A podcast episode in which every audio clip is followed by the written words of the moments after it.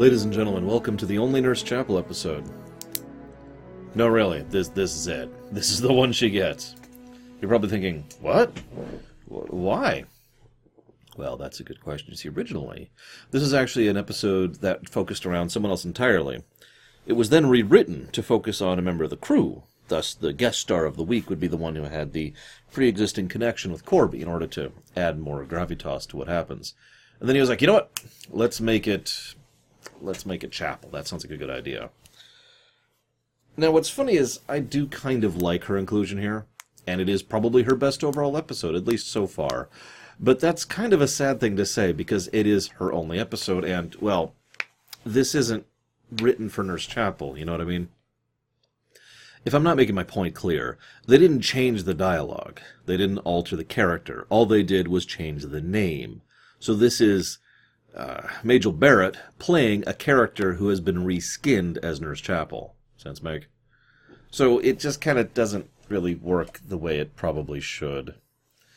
This is also when they brought Fred Steiner in to do music. You're probably thinking, who the heck is that? Actually, I, I keep saying that. I wonder how many of you are like, I know that name, Laura. What, what do you want about? He did a lot of music, but the most important musics are the ones he did that we'll be repeating many times in this show. You've probably heard the Danger theme several times throughout the course of this show, and you heard it starting right here. It was actually designed to be Rook's, or Ruk's theme, excuse me. Ruk's theme. Now, this is a weird one. Check this out, okay? So, Robert Bloch wrote this, along with two other episodes, uh, Wolf in the Fold and Cat's Paw. However, for reasons that have never been made clear or reached the light of day, from my understanding, substantial rewrites were necessary. And everyone who talks about this mentions we don't know what the rewrites were, we don't know why it was necessary. It's just they, they did rewrites. Okay, sure. They were doing rewrites, and by they I mean Roddenberry, was doing rewrites during the shoot. Now, at this point in history, as I think I've mentioned a few times, it was pretty average to have a six day shoot. This episode stretched on, and several sources cite the re- the rewriting of the script on camera, you know, while they're filming, to be the reason why it was pushed back two days to be an eight day shoot. Now you're thinking, well, why am I bringing that up? Well, James Goldstone was brought in to re- direct this episode. Now he directed Where No Man Has Gone Before, and this would be his last directing gig here. Why? Well, now that's a funny question. If you ask him that, he would say, oh, it's because I only came on as a favor. I just did this to help out uh, Justman, I believe. Yep, Justman in particular, who practically begged me to come on, like, hey, I need your help, and he had a free week, so yeah, sure, I'll go ahead and direct your episode for you. If you asked other sources, including the studio, it was because he went over budget, because the film went over the six day mark, and so they axed him. If you're paying attention, that is not the first time the studio has used that as, as an excuse to get rid of a director. In fact, it's probably the single biggest reason why they were chipper shredding through directors through the early parts of season one. By the way, I want you to do me a favor and remember that six day thing, because that's going to be important in, like, a year when we get to season two. It's going to be a while, is what I'm trying to say. But it'll come up. But yeah, so he got kicked out. Uh, cool. Nevertheless, uh, this is a good time to mention Robert Bloch, uh, the guy I mentioned earlier. I, I'll talk about this now because I'll forget to talk about it in season three if I don't talk about it now. He actually was really involved in and enjoyed working on TOS by his own accounts up until season three. And he joined a large group of people. A lot of people left working on Star Trek in season three. We'll discuss the specifics of that when we get there, but whew. now the relevance for right now, though, is he was working on this episode and tried to make it as good as he possibly can, and worked really closely with someone named William Theiss, which I'm probably completely mispronouncing his name. Now you're probably thinking, who the heck is that? No, I'm, I'm sorry. I'll stop making the gag. You know who that is. It's the costume guy. You've ever heard of his theory of costume sexiness? I'll quote it for you word for word because I have it on my second monitor here. The degree to which a costume is considered sexy is directly dependent upon how accident prone it appears to be. If you've seen, uh, oh gosh, what's the full list? There's the woman from Who Mourns Adonis, um, you know, the, the Greco thing. There's Andrea in this episode. There's the woman on the the, the Triskelion planet. Gamesters of Tris- Triskelion, I think, is the episode. You you probably are noticing a trend here. He also did some of the stuff for Justice over in TNG, and a few other things, including the outfit that Tasha Yar wore during The Naked Now, and the outfit Riker wore during uh, the episode where he goes to the matriarchal planet. I can't remember the name of that episode right now. All that season one TNG stuff. He actually was kicked out of Star Trek um, after Bob Fletcher was brought in, and there's probably some politics going on there. It's hard to gauge, but there's a lot of signs that there was some infighting. Bob Fletcher, by the way, is the gentleman who designed the modern look of the Klingons, the ridges and all that, and also the what's usually referred to as the Star Trek movie uniform, the one from Star Trek Two and onwards. Also, my favorite uniform in Star Trek history. Although I will admit the late DS9 uniform works for me as well. Anyways, so William was brought back in with TNG, like so many other people, I've been pointing these out as we go, in order to work on the core cast, and he left because of Maizlish. Wow, I'm, I'm just hearing a whole lot of that as we go through this, aren't we? Honestly, I'm starting to wonder if it's an excuse. Season 1 TNG had an extremely trub- trub- troublematic, yes, it's a new word, troublematic pro- uh, production, and, uh, Roddenberry's health was already kind of going down, and Star Trek was kind of entering a new phase, and Berman kind of started going to bat for it as of season two, which is one of the big things, which literally led to Star Trek actually becoming the modern thing, and who knows. Maizlish was apparently universally despised, and he's a lawyer, sorry for being redundant, so he was an acceptable target. Of course, that's just a theory. I don't actually know. We did actually, let's talk about something positive. We have Ted Cassidy in this episode. You may know him as Lurch, Please tell me someone remembers him as Lurch. He plays Ruk in this episode. He also played Balok's puppet over in the Corbomite maneuver. He also does the voice for the uh, the Gorn commander in whatever that episode is coming up. But let's talk about the episode proper. Let, let's let's talk about something here. So, Nurse Chapel has this long-standing love that has never been mentioned before and will never be mentioned again because this was not written for her, as I've already mentioned. Reskin job. Anyways, this long left love, which was the entire reason she left her career, her promising career, in order to join a ship, any ship, in order to get here and check that out. Okay. That kind of lines up, sort of. I mean, it's not like she can directly request someone to go here, right? It's not like they haven't already sent two expeditions here. Oh, wait. As weird as this may sound, I think that's the worst part of the episode as far as logic. Funnily enough. The fact that they sent two expeditions that found nothing and then Kirk shows up, and they, he immediately contacts them. Hey, Kirk, I'm here. I'm right here. What? The only explanation I've ever come up with for this is that he specifically was banking on Kirk's reputation somehow to be totally cool with his let's replace all of humanity with androids plan. Which I'm not sure why he thinks Kirk, of all people, would be cool for that, but whatever. Maybe Picard? I don't know. Anyways, so, but the two expeditions that never found anything. Why? Now, you see, the thing is, if they were, if Ruk is rucketing up, then what happened to those two previous expeditions is that people died, but no mention is made of that. They came and they found no one and they left. So this is one of those doomed hope kind of situations where there's nobody possibly left, right? Why not just eject the two expeditions entirely from the narrative? It, it serves no purpose there, and it actually detracts from the story. Forgive me for spending so much time on this, but it really made me just kind of start doing some mental loops in my head to try and explain how any of this lined up. Let's move on. So, hey, he's back. Um, you need to beam down alone, Captain.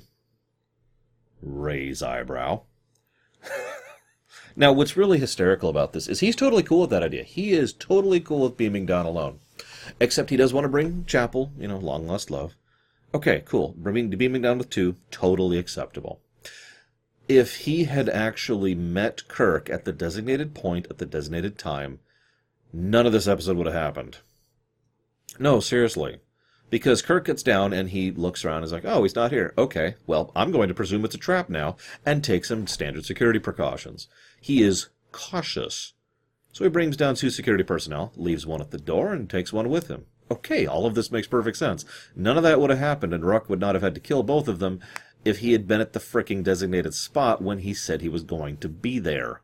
Good job, Korby. Don't you have like an internal chronometer or something in that stupid chassis? By the way, spoilers. Korby is an android, and I'm going to point that out a few times because it helps to indicate the nature of the episode. Moving on.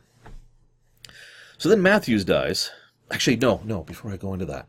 Uh, there's a really nice, really subtle touch, and I wanted to give some special praise to.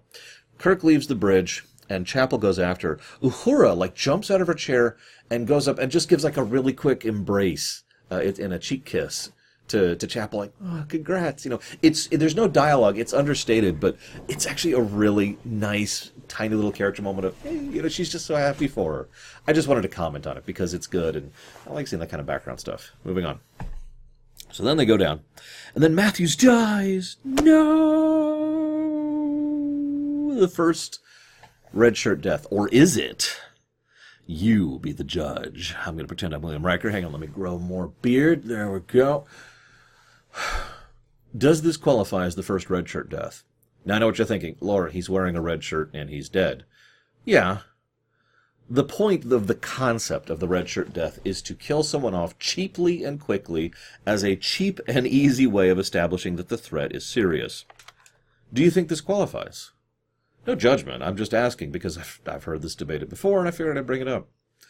I think it does, because the whole point is to establish to the audience that something's up. You'll notice after he falls to his death, the camera sh- shunts up for a second, and we see Ruk quickly, you know, retreating. So it's like, oh, okay, so there is actually a danger here. Now the audience knows things are serious because someone has died. Okay, cool. You'll also notice that um, Rayburn, who is the second red shirt, follows him very, very shortly and is actually killed on camera. Thus, again, establishing the threat of Ruk and what's going on. So I think this qualifies what are your thoughts?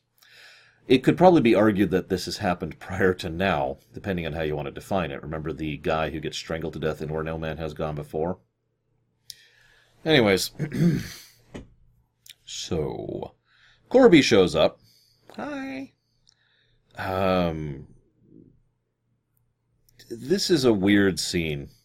I do want to give special praise. There's this great bit where Kirk, you know, dodges away and then shoots Brown, who is revealed to be an android. No.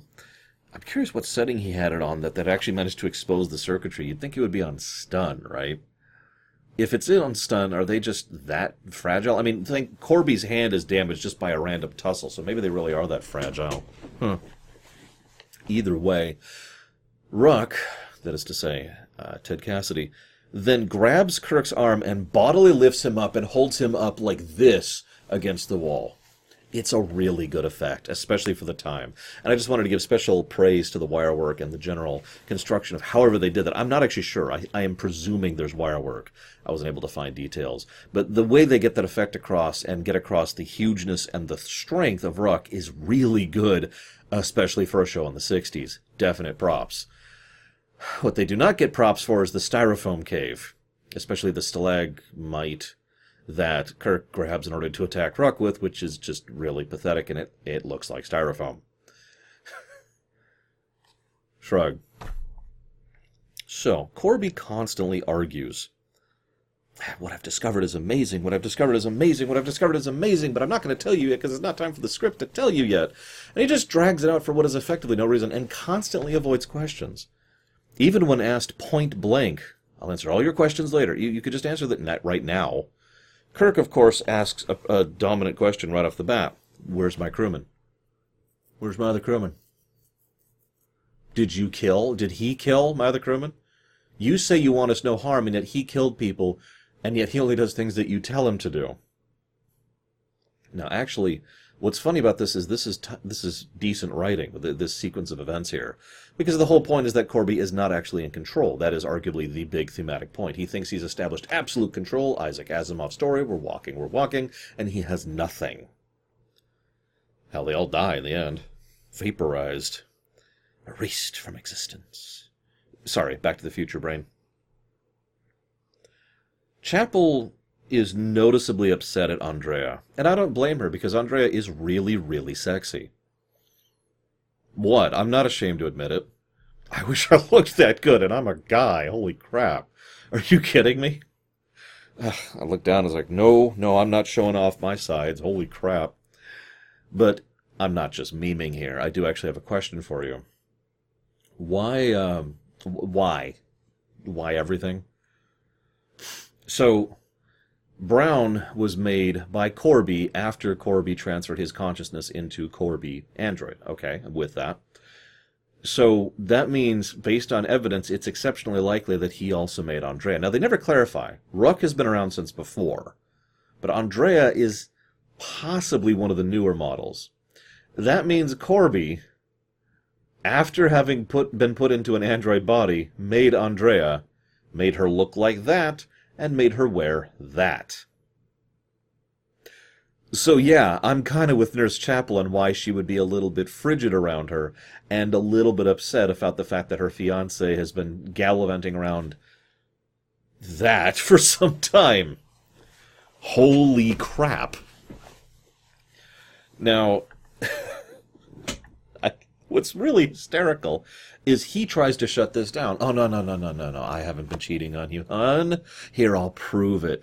I'll prove, first of all, I'll go way out of my way to prove that these things are humanoid in almost every way, that they have a pulse and breath and lifelike skin, and the sex is amazing. And now I'm going to show you.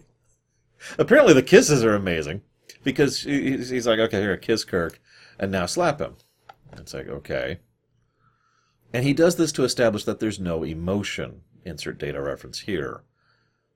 That's his big argument that he hasn't been cheating on her. That the near perfect android replica of a young woman who is extremely attractive and does everything he orders it to does not have emotion. That's his argument, because the idea of a guy cheating on a woman for any reason other than love is completely nonsensical all cynicism aside, I do find it amusing that that is the tact he takes. Especially since, to be perfectly blunt, I don't actually think he was cheating on her. I just, I have no idea what to make of this whole situation. No, really. In universe, I got, I got no answer. You got one? I'm listening because I don't know. They ran out of fabric. sure. Uh, so Korby uh, says he'll answer all the questions, and he doesn't. And Korby's end game here is just he wants to replace all of humanity with androids to make a perfect utopia. Where do I begin? I don't. Wow. I can make the Picard reference. I could make the Mass Effect reference. I mean, I, I, I could go in so many directions here. I think what I'm going to say in the end, though, is it is amusing to me because what we are seeing actually makes sense in character, doesn't it? One of the points that's made consistently is that despite being these superior androids, they're actually inferior intellectually. That while they have the same memories and while they can compute equations, anything with genuine nuance, anything that requires more of a gray area when it comes to emotion or intangible concepts like society or uh, feelings or interconnect interconnections between familiar any of that any of that stuff any of what i tend to call the intangible stuff they just can't handle. They barely know how to comprehend it. So it makes perfect sense that android korby because remember he's an android would be the kind of person who would think such a simplistic solution as just replace us all with androids would solve all of society's woes. He is of course astonishingly wrong on that point because he's only thinking surface level because he doesn't have the complexity to think properly. Oh, by the way, that very point I just made is my theory as to why these beings are not properly sentient or sapient. In short, unlike Data, who I would argue is a sentient sapient being, thanks to a, a degree of droid effect which happened over the 20 or so years he's been around before season 1, I don't think these guys have that at all. I don't think they have the sufficient complexity, and I definitely don't think they've had the external influence necessary to actually have droid effect take take effect and be considered sentient sapient. What do you guys think? As always, questions, questions, lots of questions. So, Kirk fills his head with bias against Spock and specifically uses the term half breed. That's actually kind of brilliant. I'll give you that one episode. This then leads to. Uh, why is it always these little like they're like bits of celery that have been painted? You ever notice that? That's just like the food. It's been the food in so many episodes up till now, including this one. Just I, I don't know why they decided that was futuristic food. Maybe they're protein gels or something. I don't know. Either way, they put up some food. You'll notice that Android Kirk is noticeably different in attitude than Kirk. First of all, he's a little bit more crisp and clipped in how he acts. Credit. Credit where credit is due. Also, he's got a superiority complex. I know what you're thinking. Uh, Kirk's got an ego. No, no, no, no, no, no. Kirk has an ego. Android Kirk thinks he's superior. There's a difference between data and lore, no relation. It, despite the appearances. this also then leads to Kirk d- making his big daring es- escape by choking Korby, who I remind you is an android. And here's the catch. Two possibilities here. Either A, this is bad writing because they didn't think about it yet, because they didn't have the twist yet, or they didn't think about setting it up. Or B, the androids need to breathe just like we do and therefore can be choked just like we can. I suppose I could give them that as a possibility. They are supposed to be, you know, they actually have skin and they have a pulse and all that. So, yeah, okay, okay, I'm willing to give it some leeway. So Kirk escapes. And then we have Ruk's theme. It's probably the biggest uh, showcasing of Ruk's theme of the whole episode. Ruk, uh, they struggle and they fight, and he falls uh, good, good, good work on Ted Cassidy's part. He looks confused and conflicted as Kirk is there until finally he reaches down and lifts Kirk up because, well, basically he has conflicting programming. He has multiple directives which have the same priority, and when you have two directives of, of exactly the same priority that are in conflict with, conflict with each other, you got a problem. Anybody who's done any kind of programming will tell you this this is a bad thing. This is one of the reasons most programming programming languages have a um, oh, I can't remember what it's called, like a termination switch, basically, where if it gets stuck in a particular processing loop, it's like okay, after a while, we're done. We we've calculated it to pi to the billionth digit. We're done now, or something to you know arbitrarily, like basically flip a coin and decide based on that. We humans, of course, being fleshy, squishy, terrible human beings, have no particular problem with that since we are not limited in how we act and think. We simply act and think. That's how that works. So then, Android Kirk goes up I do like this, even though it's completely unnecessary. It doesn't actually lead to the to the this episode being solved at all. Spock does not come in and save the day, but I do like how Kirk calls him a half breed, and Spock picks up on it instantly. Thank you, episode, for thank you for not pulling the I can't tell someone's acting out of character thing, which, as I've mentioned several times, drives me bonkers. No, he picks up on it immediately, sends the security team. Kirk then really kisses Andrea. I mean, I can't blame him, but no, no. The the point that is being made here, and this is where I have a little theory crafting to do. She can't process that. She can't fully process the complexity of what's being done to her and in internally with regards to her. She's still got her directives, but now there's this other stuff that is simply too complex to be ba- broken down into a base equation and she doesn't know how to process that. And so she just kind of out and then leaves. Demands that the other Kirk kiss her. He says no, and then she shoots him to death. But of course, that's Android Kirk, just getting rid of our loose ends here. And I find myself wondering. So Korby mentions that he could, they can transfer people into androids. Now, again, the whole theme is that, that that wouldn't work because it's too simplistic. What I find myself wondering, though, is is that what happened to the old society? They were driven underground and they realized that they had to android themselves in order to exist. So they did, and then bad happened. Now, I know what you're saying. Lore Rook says in the episode that the old ones built androids and they rebelled against them. Yeah. But they also had the dump you into android tech. You see where I'm going with this? I, th- I, like the idea that they basically mandated that for their culture, and rather than having a total annihilation style backstory and becoming the arm, instead what they did was they f- just couldn't handle it, literally could not process the complexities of living, and so started acting in a more basic manner, which, by the way, would lend itself nicely towards Ruk's backstory. They presumed the other androids, the full androids, were a threat. The full androids said, okay, survival must cancel out programming, and that was the end of that. Because the bigger, stronger androids overpowered them, and then a few centuries pass, and Ruk's the only one left. Okay, all that lines up kind of neatly. It's just interesting to think about.